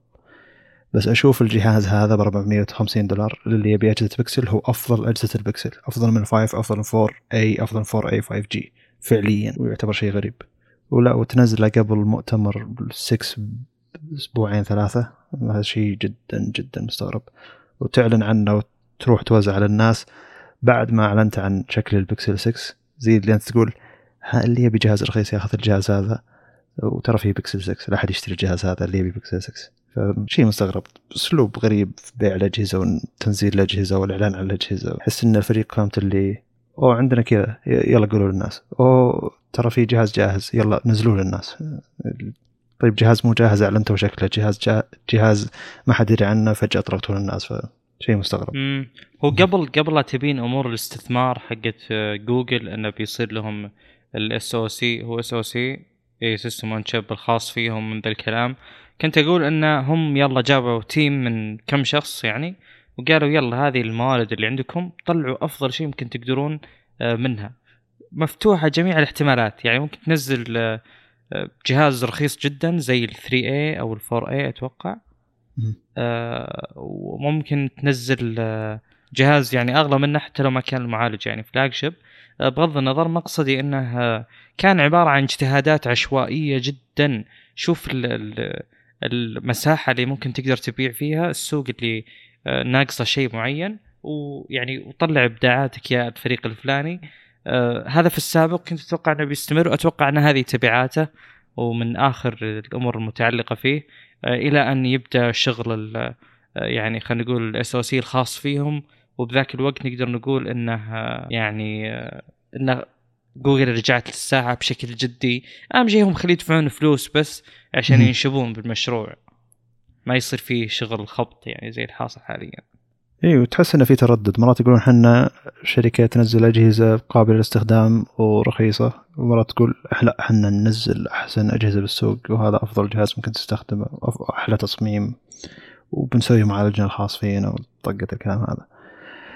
بناء على كلام أحد مهندسين جوجل إنه أصلا كان مشروع السيستم ونشب الكامل هذا تنور على قولتهم تنسر حق جوجل كان بينزل على البيكسل خمسة، لكن تأجل فسووا أي جهاز بيكسل ونزلوه كجهاز رخيص عشان يمشي الوضع، خلال أنه إحنا كل سنة ننزل جهاز، لازم سنة ذي ننزل جهاز، فإلى أن يجهز المعالج الجديد ننزل جهازنا الجديد اللي يستاهل أنه يكون عليه المعالج الجديد.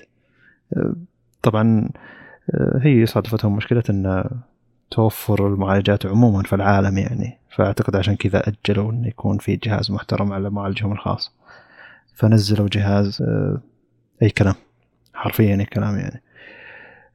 حتى مقابل السعر حقه غير منطقي، يعتبر بيكسل خمسة من أول ما نزل هو نكون لنا سعره غير منطقي يعني. لكن يعني جوجل تميز بأشياء نوعا ما غريبة حتى بالسوق اللي هي فيها الحين، فسوق الأجهزة اللي بأربعمية بأربعمية وخمسين دولار هي بتتميز بالكاميرا عنهم كلهم يعني، والتحديثات الموجودة اللي تجي أول بأول فقط. غير أهلاك كلهم تميزوا عن عنها بكل شيء يعني، شحن لاسلكي شحن سلكي سريع أسرع منها، سبيكرين أحسن منها، شاشة مية وعشرين هيرتز أحسن منها. ف زي اللي اللي بياخذ الجهاز هذا هو مهتم فقط إنه يكون معه تجربة الكاميرا حقت بيكسل والتحديثات أول بأول حقت بيكسل، مع إن مرات التحديثات أول بأول تكون مزعجة يعني، خاصة بالنسبة للناس اللي عندهم تطبيقات حكومية، نتكلم عننا هنا في السعودية يعني، تتأخر في التحديث للأنظمة الجديدة. ترى أجهزة بيكسل أول ما نزل النظام الجديد عليها، نتكلم عن أندرويد الماضي الحين اثنا عشر وصلنا اللي قبل أحد عشر، أجهزة بيكسل الناس اللي حدثوا أجهزتهم في تطبيقات كثيرة حكومية عندنا ما اشتغلت عليها، منها تطبيق مدى، منها تطبيقات حكومية كثير ما اشتغلت عليها. ليش؟ لأن أصبر علينا شهر شهرين إلى أن نحدث النظام الجديد، فقعد فترة الجهاز هذا غير قابل للاستخدام حرفيا للمستخدم هذا، علشان أن في نظام جديد نزل، ولكن تطبيقات حقتنا الجديدة أو التطبيقات اللي نستخدمها بشكل دوري ما قاعد تشتغل على النظام الجديد. فمرات تقول إن زي إن شركتي تأخر شهرين ثلاثة عن التحديث إلى أن التطبيقات الباقية تدعم التحديث الجديد، مع أنه المفروض إنه شيء سهل جدا إنك تدعم التحديث الجديد. وأنا أتكلم من تجربة كم شخص حولي يعني معهم بيكسل، مع التطبيقات اللي حول التطبيقات اللي نستخدمها بشكل يومي عندنا، التطبيقات الحكومية وخدمات إلكترونية الحكومية عندنا، شيء يعتبر مزعج.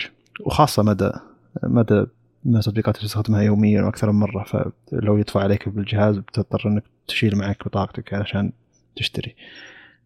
فتطبيق مدى تأخر جدا في إنه يدعم أندرويد إحدى عشر الظاهر، فحتى ناس غير أجهزة بيكسل كانوا يشتكون من إن مدى ما يدعم التحديث الجديد، حتى إنها أعلنت إعلان في تويتر يوم مدى تحدثت إنه يدعم أندرويد إحدى عشر زي اللي أساسي فرحون الناس فيه.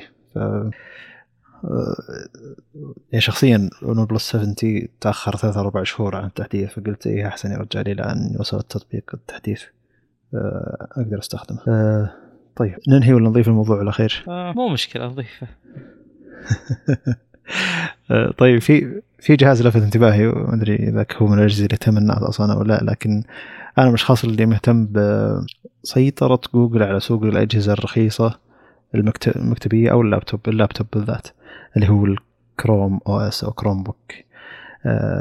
اتش بي نزلت جهاز سمته اتش بي كروم بيس all in one desktop عشرين فاصلة واحد وعشرين ونص إنش الجهاز. والجهاز عشان تتخيل معي صورة الجهاز بشكل أفضل، تخيل جوجل هوم جوجل هوم اللي هو الأسيستنت حق جوجل الكبير اللي كان قبل سنتين نازل الظاهر، سبيكر جدا كبير، مو مو الجديد اللي سموه نست ثمانية مدري وشو، لا لا القديم أول واحد. وتخيل إنه فوقه شاشة كذا، شاشة ستة عشر ستة عشر تسعة واحد وعشرين فاصلة تسعة إنش، ترى جدا تصميم يعتبر جميل. السبيكر هذا فعليا هو سبيكر، وفي الخلف تلقى منفذين يو اس بي سي، منفذين يو اس بي فول يو اس بي، ومنفذ ثلاثة فاصلة خمسة ومنفذ الدي سي أو الاي سي حق الطاقة. والجهاز يجي عليها ما تهم المواصفات، هو كروم أو اس، فلو يجي عليه اللي يجي بيشتغل صح. ف بيجي عليه الشاشة أول شيء فول اتش دي، فما هي ذيك الشاشة الكبيرة يعني، لكن بيجي عليه الجيل الثالث اي ثري، تقدر ترفع الرامات إلى ستة عشر رام، تقدر ترفع الاس اس دي إلى مئتين وستة وخمسين، بيجي معه واي فاي ستة بلوتوث خمسة حق انتل على كلامهم. الجهاز يبدأ سعره من خمسمية وخمسين دولار، يعتبر أحد أرخص الأجهزة المكتبية اللي تشتريها كاملة. غريب يعتبر عليه كروم أوس يعني، ما أدري إذا كانوا الناس فعليا يقدرون يستخدمون كروم أوس أو لا، لكن هي توصية الفعلية للناس اللي يبون جهاز تصفح حق العائلة فعليا يعني، ولا أبي أبي جهاز كذا اللي يكون موجود في البيت وأقدر أتصفح الإنترنت فيه وأشوف يوتيوب ولا أشوف وصفات طبخ ولا صفحة إنترنت يعني.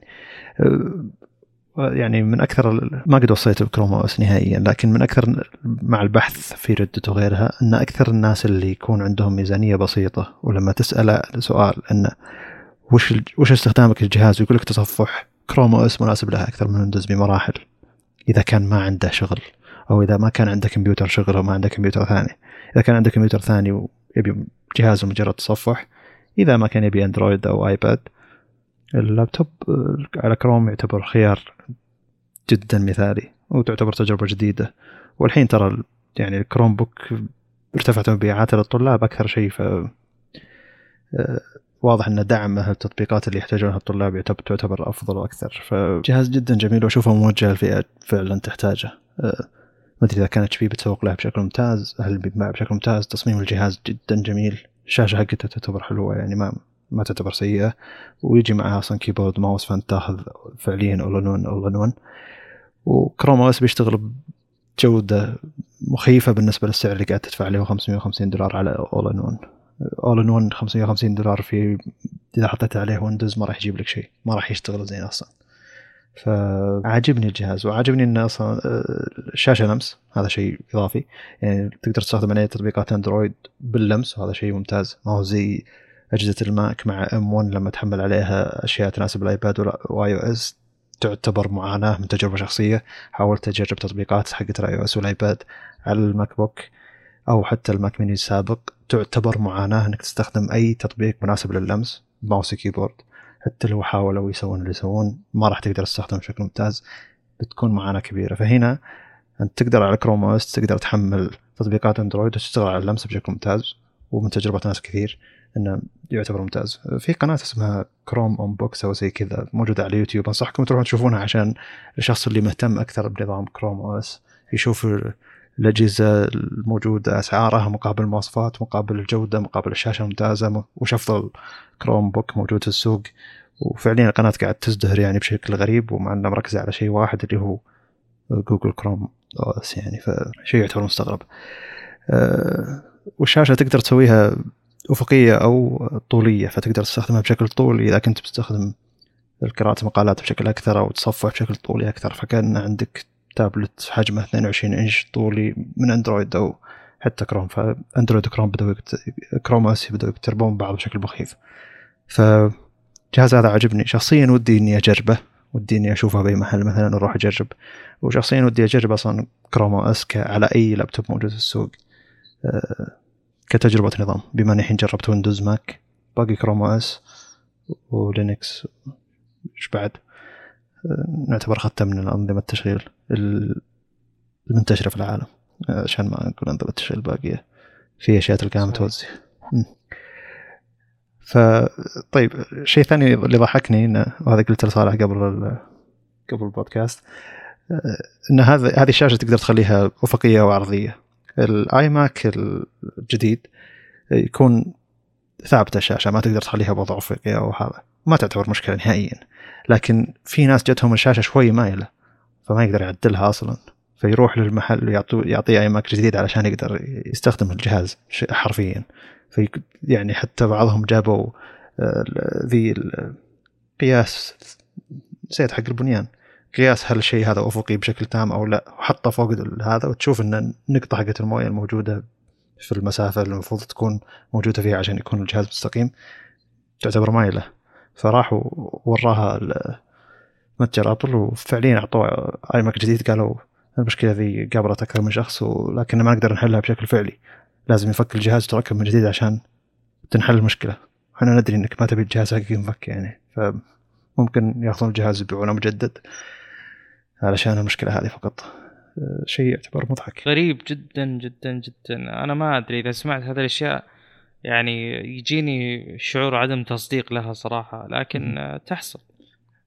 شوف باليوتيوب آيفون دو معروف، أظن تركي أصله عايش في أوروبا، قناة اليوتيوب معروفة جدا، وصلها أحد الآي ماك آي ماكات أو الآي ماكس المايلة وصوره رجال يعني، هو شخصيا مضحك يعني، فالمقطع كان مضحك. ما أدري إذا كمل على المقطع وحذفه لأنه بتكلم بتويتر عن السالفة هذه بعد، فكافي إنه يتكلم على بتويتر عن السالفة. المهم إنه وتكلم، وطبعا كعادة البحث حقي إني أرجع جدته وأشوف الناس المستخدمين الحقيقيين. في ناس كثير عانوا من المشكلة هذه، في ناس استخدموا الجهاز وقالوا هذا شيء عادي، يعني ماني معاني منه فعليا. ثلاث أربعة خمس درجات مايل، زاوية ثلاثة أربعة خمس درجات ولا شيء يعني، تعتبر مدري إذا هو يميل راسه على طول عشان يستخدم الجهاز ولا يبي يستخدم الجهاز ويخلص. غريبة المواضيع شلون تطلع من بعضها يعني، لكن جزء محبب من البودكاست هذا عند الناس أصلا، لما الواحد شوي يشطح عن بعض المواضيع. ولا حد يقول أنا أكره أبل ولا آي ماك، ترى مستخدم أنا ماك كراسي، ما حد يقدر يتكلم الحين المفروض. بس ما قلت لي عن كروم، أنت ما أدري إذا كان لك تجربة كروم ولا لا، أظن تقدر تركبها حتى على الويندوز حقك يعني. لا لا ولا أنا ترى ما أحب أجرب أنظمة مختلفة يعني، لأن يعني الوصول إلى استقرار في نظام معين، في تكامله والدرايفرز حقته وقلة المشاكل، هذا أمر صعب، أنا مو مستعد أتعب رأسي صراحة. لكن الاحتياج يستدعي أحيانا، الاحتياج الفعلي يعني. آه ويندوز جدا مختلف، ففي أشياء حصرية لويندوز، في أشياء ما تشتغل على ويندوز أصلا، فيعني عشان كذا أستخدم لينكس. وفي في الوضع ما يعني مو مثالي. آه غالبا إذا استخدمت آه ماك أو إس يعني بيغنيني على الاثنين يعني، يا ماك أو إس يا ويندوز مع لينكس. أنا حاليا استخدم لابتوبين للعمل يعني، أقدر أحط أوكي نظامين كلهم جهاز واحد، لكن بالنسبة لي أحيانا يعني في الغالب أصلا أحتاج استخدم جهازين بنفس الوقت تماما يعني. كان فيه جهاز مغ... كان لينوفو دويت ظاهر اسمه، هو كروم أوس يعني أو كروم بوك، اللي هو تو إن وان، تقدر توصل الكيبورد عن الشاشة وشاشته من أفضل الشاشات الموجودة على أجهزة كروم. كان شيء مغري إني صراحة أتخلص من السامسونج إس فايف إي وأشتري جهاز كروم أوس علشان أجرب النظام، ودام إنه في تطبيقات أندرويد وكل شغل شغلة تصفح، ليش ما أجرب أستخدم تو إن وان كروم أوس؟ لكن مدري الفكرة تلاشت، مع أن الجهاز كان جدا مغري، وأظن سعره حول ثلاثمية أربعمية دولار، ما هو غالي. وجميع مستخدمين الجهاز يمدحون الشاشة، جميع مستخدمين الجهاز يمدحون سرعة الجهاز، يعني أنا أحتاج سرعة وشاشة ممتازة. لكن ما أظن أول دي ف زي اللي خلاص هذا إل سي دي، سلام عليكم. آي بي إس إل سي دي غير مناسب لل محتوى عموما الفيديو يعني، بالنسبة لي شخصيا يعني. فمعنى ممكن يوم من الأيام يغريني إني أستخدم نظام جديد غير نظام أندرويد، ولا التابلت حقي يبدأ يخبص، مع إنه أتوقع إني أشتري إس فايف إي أجدد أحسن لي من إني أستخدم كروم أوس مع آي بي إس إل سي دي. شاشات الأموليدي تعتبر فتنة بالنسبة للمحتوى المرئي. بفضل أني هنا، شكرا لكم للاستماع،